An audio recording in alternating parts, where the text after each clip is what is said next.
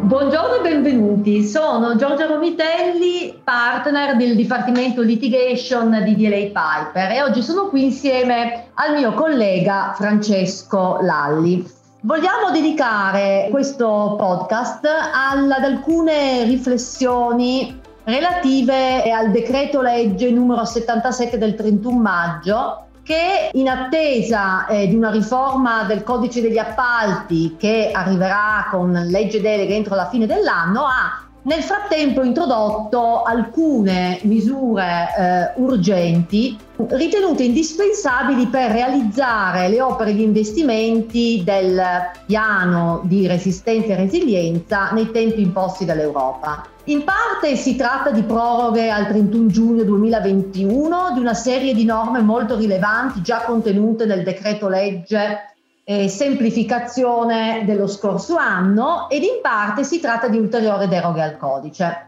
Questa volta però il legislatore non può fallire perché la sfida eh, del recovery plan è una sfida che non possiamo perdere come paese. Però ehm, ci si chiede ehm, se queste misure saranno sufficienti sono eh, modifiche normative che ehm, susseg- si susseguono ehm, ad una serie infinita di novità eh, che abbiamo visto eh, eh introdotte eh, negli anni in materia di eh, appalti pubblici ma in particolare ehm, ci si chiede se la cosiddetta paura della firma, che è notoriamente una delle principali cause che bloccano e comunque rallentano le opere nel nostro paese, è oggi, si può dire oggi superata. Ora, il decreto ehm, appena pubblicato ha prorogato la previsione del decreto semplificazione sulla limitazione della responsabilità erariale, che il legislatore ha limitato ai casi di dolo del funzionario mentre la limitazione di responsabilità non si applica per i danni cagionati da omissione o inerzia del funzionario. Anche questa è una novità eh, rilevante che era stata introdotta dal decreto semplificazione. L'articolo 23 del decreto aveva anche introdotto una modifica all'abuso d'ufficio. Rilevanti sono poi le novità introdotte in tema di subappalto. Il legislatore ha finalmente fatto dei significativi passi in avanti nell'avvicinare la disciplina del subappalto alla disciplina europea.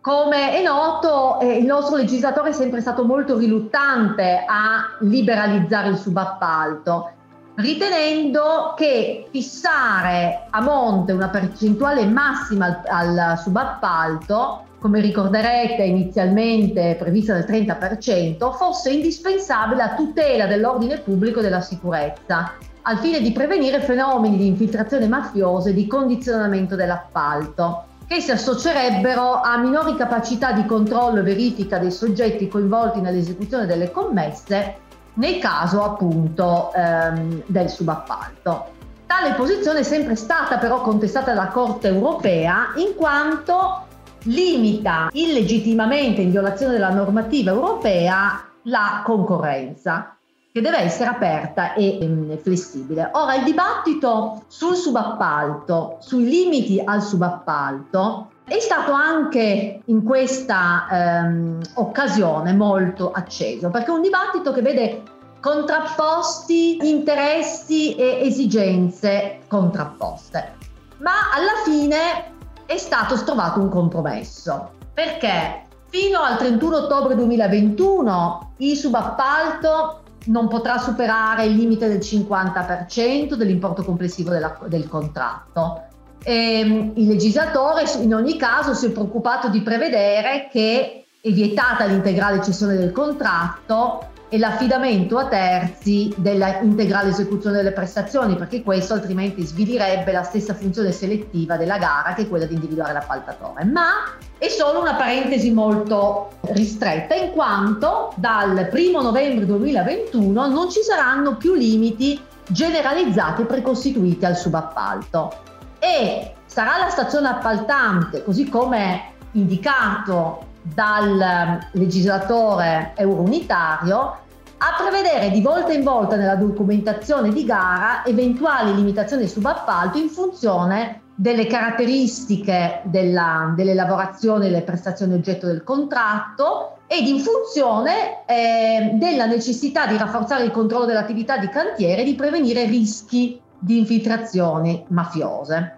a meno che i subappaltatori non siano iscritti nelle white list o nell'anagrafe antimafia. Rilevante è anche la modifica che introduce la responsabilità solidale di appaltatore e di subappaltatore nei confronti della stazione appaltante per le prestazioni oggetto del contratto di subappalto. Cedo adesso la, la parola al mio collega avvocato Francesco Lalli. Grazie Giorgia, Francesco Lalli, Legal Director nel Dipartimento di White Collar Crime di Roma. Io intervengo insomma da ospite brevissime e modeste riflessioni eh, di natura strettamente penalistica, o meglio per cercare di agganciarmi ai due temi evidenziati da, da Giorgia eh, rispetto a queste valutazioni di, di natura penale che, che dischiudono. E, e, il primo attiene al discorso eh, che eh, Giorgia eh, così eh, liquidava con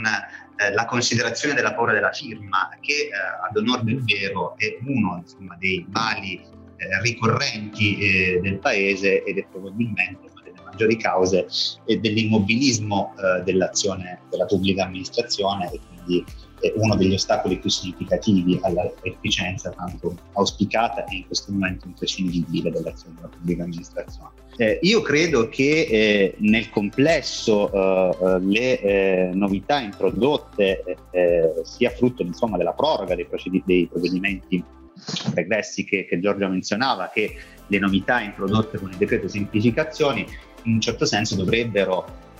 mitigare questo, questo timore così endemico e, e, e, e, risalente da parte della, della, pubblica amministrazione. Da una parte perché eh, con la riforma eh, dell'abuso d'ufficio, eh, seppur insomma, il tema sia oggetto di un dibattito giurisprudenziale eh, vivo e che probabilmente presenterà delle significative novità in prospettiva, in ogni caso però la, la riforma dell'abuso d'ufficio ha di fatto eh, visto una parziale abolizione criminis del, del reato per come precedentemente eh, concepito dal legislatore e eh, l'abuso d'ufficio penalmente rilevante eh, in questo momento è quello che comporta la violazione dolosa di mh, regole di condotta espressamente previste dalla legge o da atti aventi forza di legge e in questa maniera eh, lo stesso legislatore che ha espunto dal eh, margine di rilevanza penale eh, gli atti in cui residuano margini di discrezionalità. E con questo ponendo una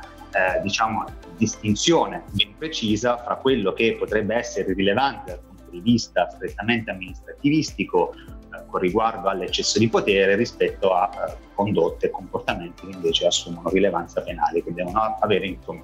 una connotazione ben precisa dal punto di vista fattuale e una eh, connotazione eh, marcata dal punto di vista eh, dell'elemento soggettivo che è il dolo. Quindi questo eh, insieme al eh, diciamo, eh, ridimensionamento eh, della responsabilità con riferimento al danno erariale che quindi vive solo nella forma del dolo, lascia sopravvivere quindi forme di responsabilità clamorosa e in un certo senso alleggerisce eh, il peso della responsabilità che grava eh, sulla stazione appaltante o sul soggetto responsabile. Eh, io non so se eh, questo sia sufficiente per poter eh, affermare con una certa serenità che questa, questo timore della firma che comporta in un certo senso parte dell'immobilismo delle procedure di, di, evidenza pubblica sia in un certo senso risolto